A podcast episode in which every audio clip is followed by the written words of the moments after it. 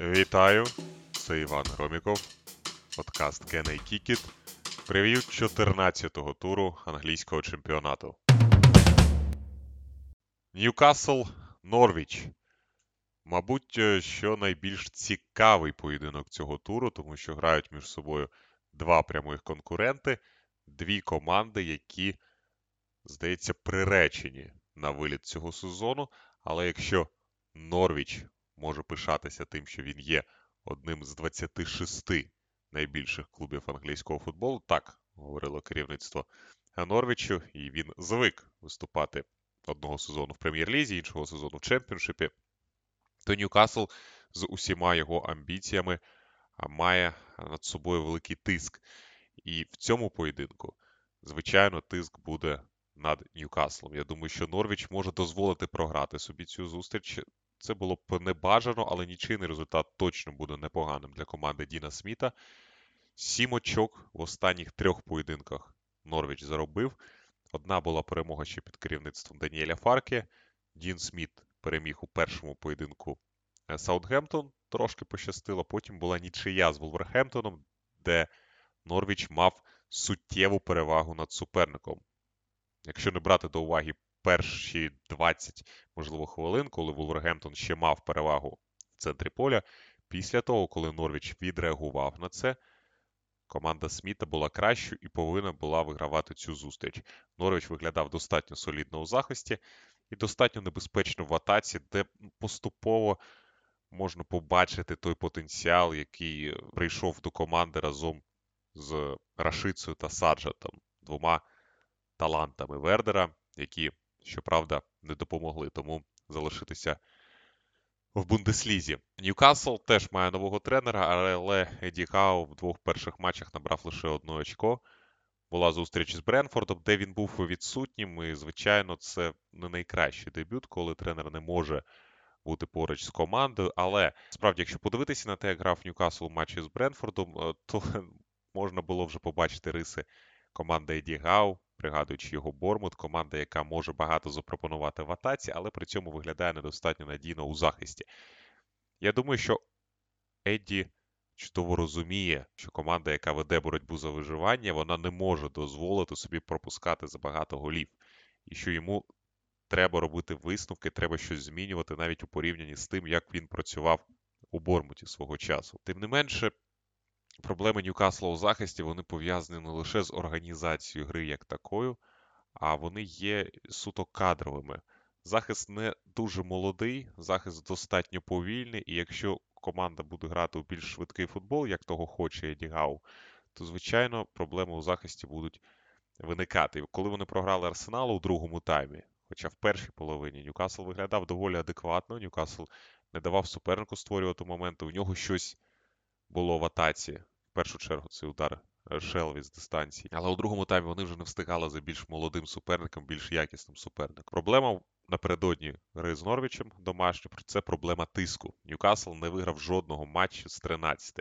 Пам'ятаєте, коли клуб був тільки проданий у жовтні, коли з'явилися нові власники і пішли розмови про те, що Ньюкасл буде найбагатшим, а після цього і найкращим клубом в англійському футболі чи світовому, як наслідок свого багатства.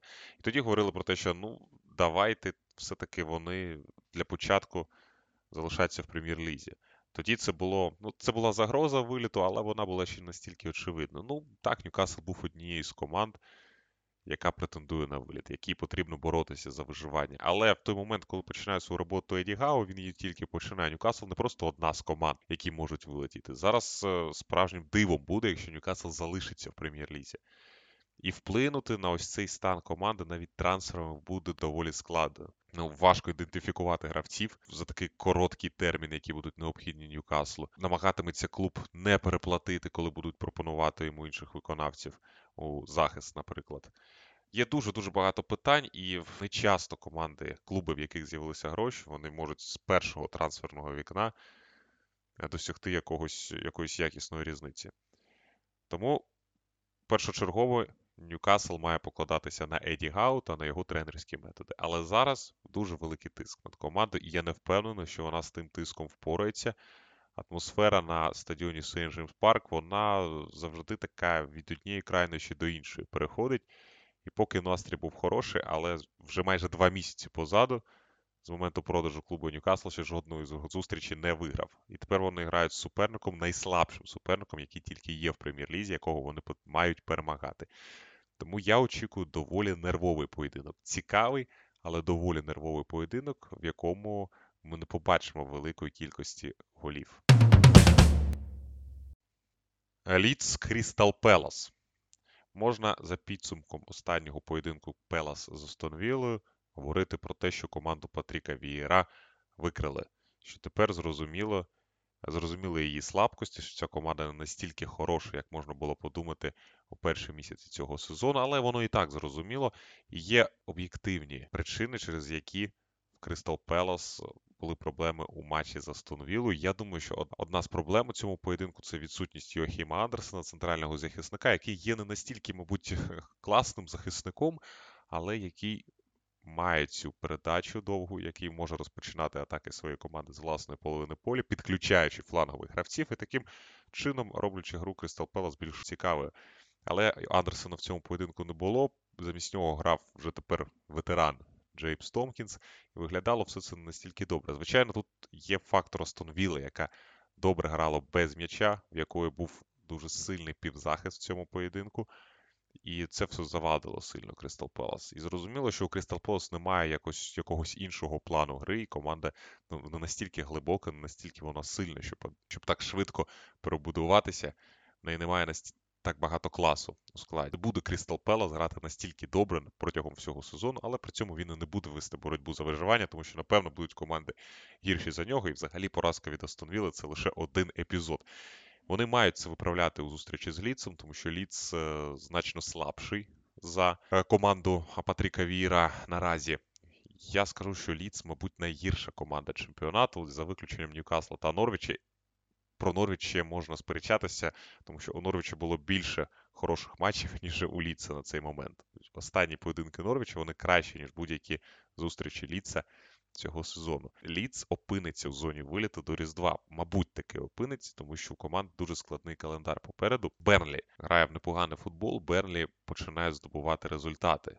Він не програє вже достатньо давно. У Ліці цього тижня Крістал Пелас та Бренфорд на власному полі. Ось два матчі, в яких їм потрібно брати не менше, ніж 4 очки, тому що після того команда Білса зустрічається з Челсі, зустрічається з Манчестер Сіті, з Арсеналом, з Ліверпулем. Ось з Ліверпулем вони грають на Boxing Day. До того моменту вони легко можуть опинитися в зоні виліту. І мені здається, що настрій у колективі вже погіршився. Все це виглядає вже не настільки органічно, не настільки дружньо. І так, не вистачає Бамфорта, не вистачає Ейлінга. Добре, що повернувся Рафіня, але проблеми команди вони загальні. Ліц не грає на минулорічному рівні, коли він стрибав вище власної голови. Команда не може витримувати увесь поєдинок на одному рівні, в неї немає підсилення, тобто не прийшло не прийшло жодного гравця, який би зробив ліц сильнішим.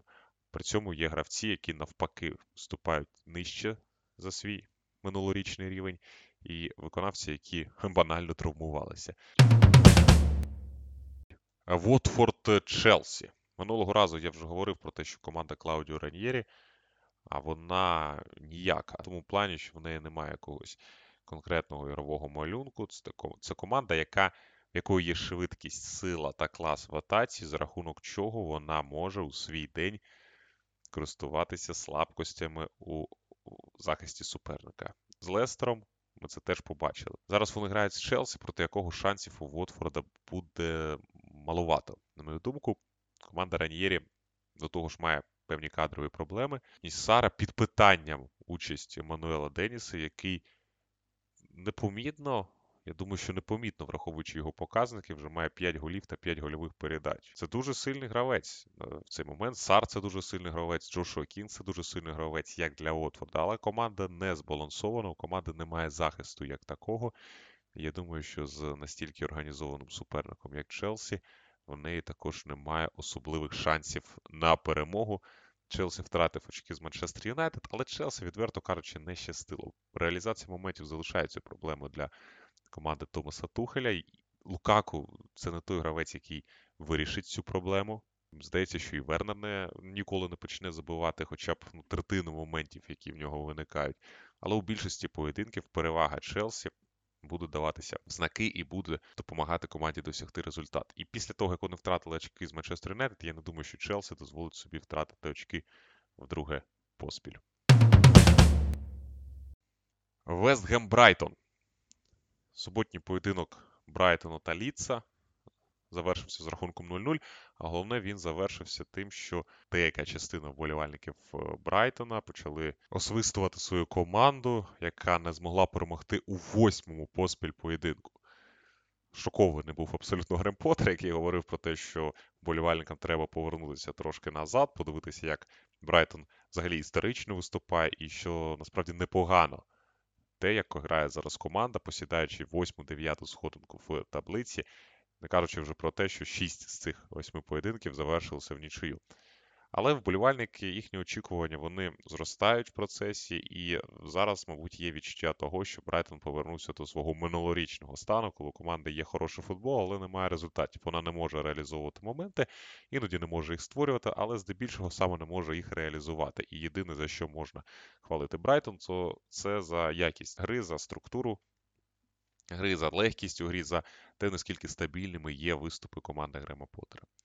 Цього буде замало, тому що на старті сезону Брайтон виграв 4 з 5 поєдинків, і е, очікування вони трошки зросли. Ніхто не хоче, щоб Брайтон повертався до другої половини турнірної таблиці. Я думаю, що прикро буде і Поттеру, якщо ще один сезон, третій сезон, Брайтон проведе у такому стані. Хоча команда занадто хороша для того, щоб вести боротьбу за виживання. Вони зустрічаються з Вестгемом, який програв два останніх поєдинки. Програв Вулвергемптону, який закрився і не давав Вестгему створювати моменти. Програв Манчестер Сіті, з яким Вестгем грав доволі обережно. І після того поєдинку Мой говорив про те, що ну він дав зрозуміти, що він хоче бачити більше від своїх атакувальних гравців. Він хоче, щоб його атакувальні гравці краще грали з м'ячем, щоб вони обігрували суперника, щоб вони могли створити моменти, коли м'яч опиняється все-таки у його команди. На мою думку, Вестгем грав достатньо обережно. Він мав грати сміливіше, мабуть, раніше починати грати сміливіше в атаку, ніж це було. У зустрічі з Манчестер Сіті, але та поразка це така справа. Все-таки зустріч на полі Манчестер Сіті. А ось Брайтон вдома треба перемагати. Цікаво, е, чи буде випускати він Мануеля Ланзіні в основному складі, чи буде на якісь зміни йти. Девід Мойс було ушкодження Вара на кресло, не хотілося б дуже його втратити. Але ось Ланзіні це єдиний гравець на лаві запасних Вестгема, атакувальний єдиний гравець, який може претендувати на місце в основному складі. Ланзіні вміє робити різницю, коли він виходить на замін. Він вміє підсилювати команди, забивати, вміє, як ми побачили у зустрічі з Манчестер Сіті, тому що в нього достатньо високий індивідуальний рівень. Він не грає в основному складі, тому що ну, він вже не настільки молодий, в нього були травми, і Ланзіні, напевно, що не може відпрацьовувати всі 90 хвилин чи трохи менше, як це роблять інші футболісти, той же Бенрахма, наприклад, чи Пабло Форнальс. Можливо, наступає момент, коли Девід Мойс піде на якісь зміни у складі, можливо, навіть зміни схеми гри. Він робив це минулого сезону, коли у Везгема був дуже хороший старт. Вони грали в три центральних захисники. Потім у команди виникли певні проблеми. Моїс їх виправив, команда перебудувалася і знову видала серію результатів. Тому Моїс, попри те, що він небагато робить замін, попри те, що він довіряє одним і тим самим футболістам, він здатен змінюватися, він не проти щось змінювати під час сезону. На це найцікавіше подивитися в цьому поєдинку. Вестгем є фаворитом, невеликим фаворитом, тому що Брайтон, нагадаю, лише одну зустріч на виїзді програв. І попри те, що команда розчаровує деяких своїх вболівальників, перемогти Брайтон досі складно. Волвергемптон Бернлі не грав Бернлі останнього туру, тому що матч з Тотнемом перенесли. Це прикро, мабуть, тому що краще було зіграти цю зустріч зараз, коли Тотнем виглядає ще блідо.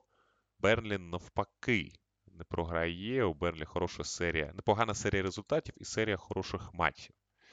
Волвергемптон це теж суперник, за яким можна брати очки, але Волвергемптон, як показує цей сезон, набагато краще грає вдома. Ну, принаймні там в останні тижні набагато краще грає вдома.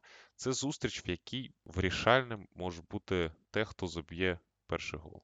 Хто заб'є перший гол, той може контролювати хід цього поєдинку. Берлі це не завжди вдається, але якщо першим заб'є, заб'ють Вулфс, то у них будуть хороші шанси на результат, тому що Вулфс вони, здається, потрохи повертаються до того футболу, який в них був під керівництвом Нулу. Так, вони більше грають з м'ячем, але ця гра з м'ячем вона вже не настільки активна, не настільки вертикальна, як це було у стартових турах, коли вони програвали. Вони куди частіше з цим м'ячем грають обережно, намагаються контролювати хід поєдинку і недостатньо ризикують в атаці. Бруно Лажи говорить про те, що йому хочеться бачити більше ризиків.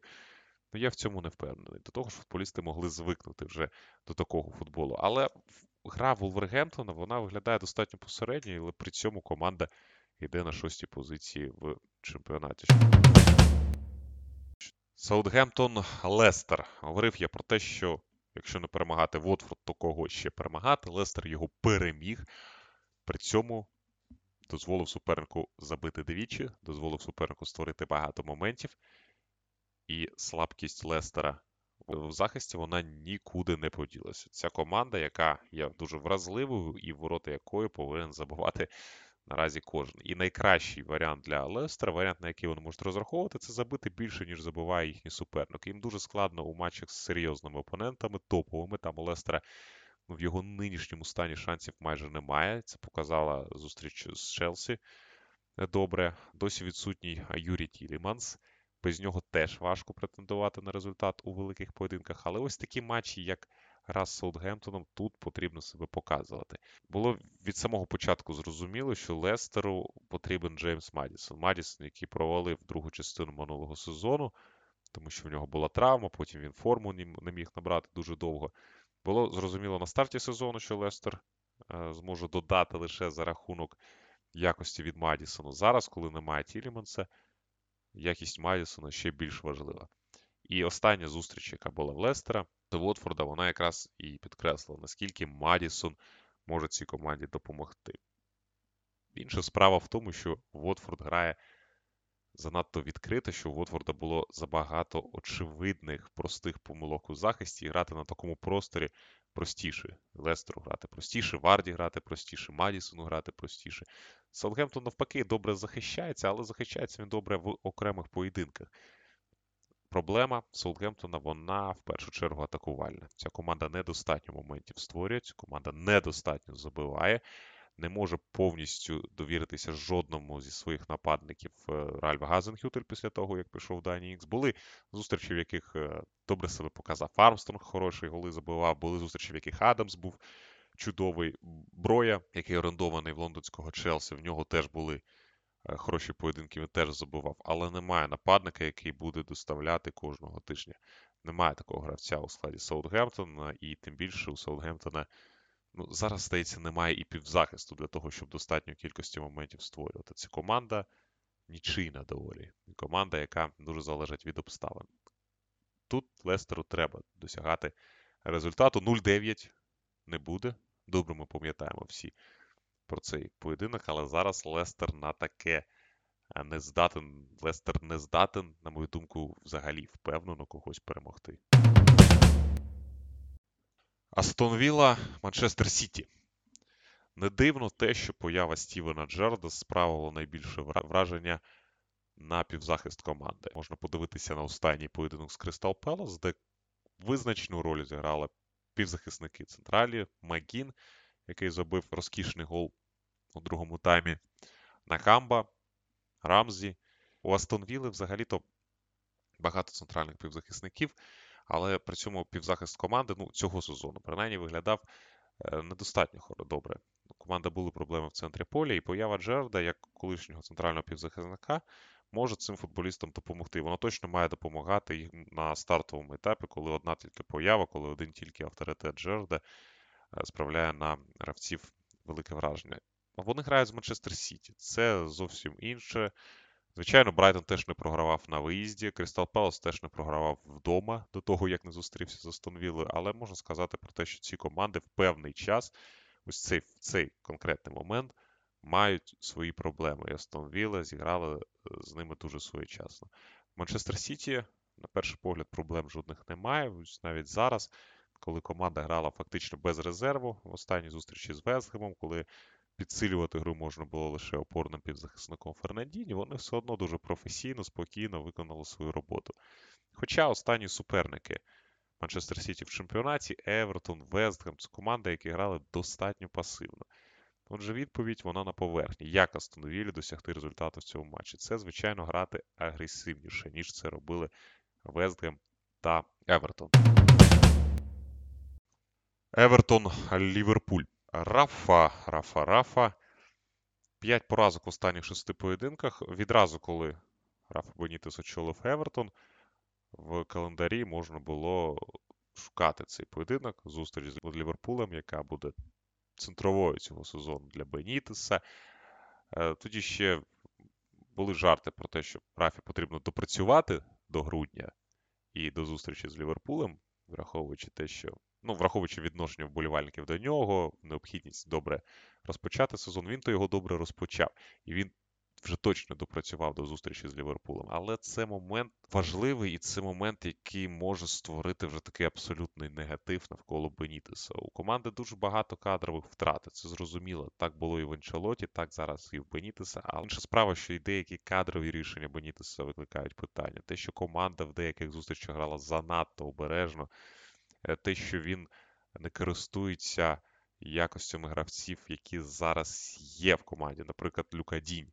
Дінь, який протягом кількох років був одним з найбільш небезпечних захисників, флангових, який багато створював, багато віддавав, але зараз більше сконцентрований на захисній роботі. Можна зрозуміти логіку Бенітеса, але треба також розуміти логіку вболівальників. Вони грають на власному полі з Ліверпулем, який знаходиться в чудовій формі, який виглядає злим після міжнародної паузи, тому що перед міжнародною паузою в Ліверпуля були проблеми, але команда зараз мотивована, всі ці впевнені домашні перемоги. Я думаю, що вони не можуть зупинятися перед дербі. Тобто Ліверпуль є великим фаворитом цієї зустрічі. І ось Беніти грає проти своєї колишньої команди, грає на Гудісон Парк, де велика ймовірність того, що Ліверпуль здобуде перемогу і доволі впевнену перемогу. І це момент, коли атмосфера може бути не просто негативною, вона може стати токсичною навколо Бенітеса та його роботи. Тотнем Брентфорд. Команда Томаса Франка перемогла Евертон. Можливо, трохи пощастило Брентфорду, але вони зберегли кліншит, вони знову продемонстрували вміння боротися, заважати грати з суперником. І зараз Тотнем такий суперник, проти якого може вистачити навіть нормального набору якостей. Тотнем не грав давно, він не грав тиждень. Ну, буде тиждень з моменту зустрічі проти Мури. Але ось ця зустріч проти словенської команди, вона вона настільки розчарувала, що вже немає впевненості в тому, що однієї тільки появи Антоніо Конта на стартовому етапі вистачить, щоб мобілізувати футболістів Тотнема. Вони виглядають пригніченими вже дуже давно. Перші зустрічі насправді під керівництвом Конта ну було жодної гри, якою вони могли пишатися. Е, під керівництвом Конте, включно з перемогою над Ліцем, тому що це знову ж таки це мінімум, який можна вимагати від команди реакцію в другому таймі після жахливих перших 45 хвилин. І такі зустрічі, як гра з з Мурою, вони вони бувають навіть у хороших команд. Дивно, що вони на цьому ранньому етапі роботи з новим тренером. Це дуже дивно, і тому я навіть не впевнений в тому, який Тотнем ми побачимо у грі з Бренфорд. Можна говорити про те, що Тотнем гратиме в три центральних захисники, чи буде грати він в атаку, наскільки він буде відкритий, наскільки він буде впевнений в собі, навіть граючи з таким суперником. У Тотнема, незважаючи на всі проблеми, дуже хороша позиція в таблиці. Вони не відстали від команд у Єврокубковій зоні, вони навіть не відстали від е, четвертої позиції суттєво. Манчестер Юнайтед Арсенал. Колись ці поєдинки були класикою англійської прем'єр-ліги, але я думаю, що зараз вже є вже ціле покоління вболівальників, глядачів, для яких ці зустрічі класикою не є. Вони навіть не є грою команд, які на щось серйозне претендують. І так само цього сезону на щось серйозне вони не претендують. Але з Манчестер Юнайтед це зрозуміло. Після того, як Сульшер покинув команду, вони перемогли Вільяреал, вони зіграли в нічию з Челсі, запропонувавши ну, те, що вони можуть запропонувати. Закритися на власній половині поля, стримувати суперника. Ну, смішно, коли говорять, коли намагаються Манчестер Юнайтед похвалити за те, як вибігали Санчо та Рашфорд на Жоржиньо коли Фернандеш той м'яч вибив зі своєї половини поля, ну, звичайно, вони бігли. Але без цієї помилки Жоржині нічого не було у Манчестер Юнайтед. Це не атакувальний план на гру. Арсенал це не Челсі, і тут потрібно щось показувати вже більш змістовне. І, мабуть, е, треба на власному полі намагатися і атакувати подібного суперника. Арсенал і сам не проти віддавати ініціативу у великих матчах. Арсенал не проти грати другим номером у подібних поєдинках. Залишається питання, чи керуватиме Манчестер Юнайтед Ральф Рангнік в цьому матчі. Можливо, він вже мав доступ до команди і перед грою з Челсі. Заперечував це Майкл Карік по завершенні зустрічі. Говорив, що рішення залишити Роналду на лаві запасних було прийнято без участі Рангніка, як і всі інші рішення, але я в цьому не впевнений. Я думаю, що точно Рангнік ну, це людина, яка роками працювала керівником в Лейпцигу, людина, яка звикла контролювати абсолютно все. Це людина, яка вона вже тиждень, фактично, де-факто, є тренером Манчестер Юнайтед, хоча папери були оформлені лише нещодавно. Може не мати ще дозволу на роботу у Великій Британії, але вона вже хоче мати вплив. І зараз буде цікаво подивитися, як Манчестер Юнайтед гратиме проти Арсеналу. Арсенал це не Вільяреал, але це і не е, лондонський Челсі, і це домашня зустріч, зовсім інша атмосфера і зовсім інші сподівання. В цьому матчі нічийний результат вже складно буде назвати успішним. Чи зіграє Роналду? Інше питання. Я не виключаю, що Роналду вийде на поле з перших хвилин, тому що в цій зустрічі Манчестер Юнайтед все-таки має грати з позиції сили більше, ніж у попередньому поєдинку. Ну і питання, які є зараз навколо Роналду, вони будуть актуальними в найближчі тижні, коли вже точно Рангнік керуватиме МЮ, і буде зрозуміло, чого він хоче від нього. Але я думаю, що з часом ну, тут безумовно виникне конфлікт, якщо Роналду не даватиме того, що хоче побачити Рангнік, а напевно, що він цього не даватиме. Він не те, що з гравцями рівня ніколи не працював в таких клубах, він ніколи не працював з зірками футболу напряму не працював з зірками футболу, він ніколи не працював з клубами, які ставлять перед собою максимальне завдання. Можливо, Манчестер Юнайтед не ставить їх цього сезону, але це зовсім інша культура, і тут е, може виникнути конфлікт. Не безпосередньо між Рангніком та Роналдо, тому що Роналдо не є конфліктною особою, як такою, а Роналдо, на боці Роналдо інтереси всього клубу.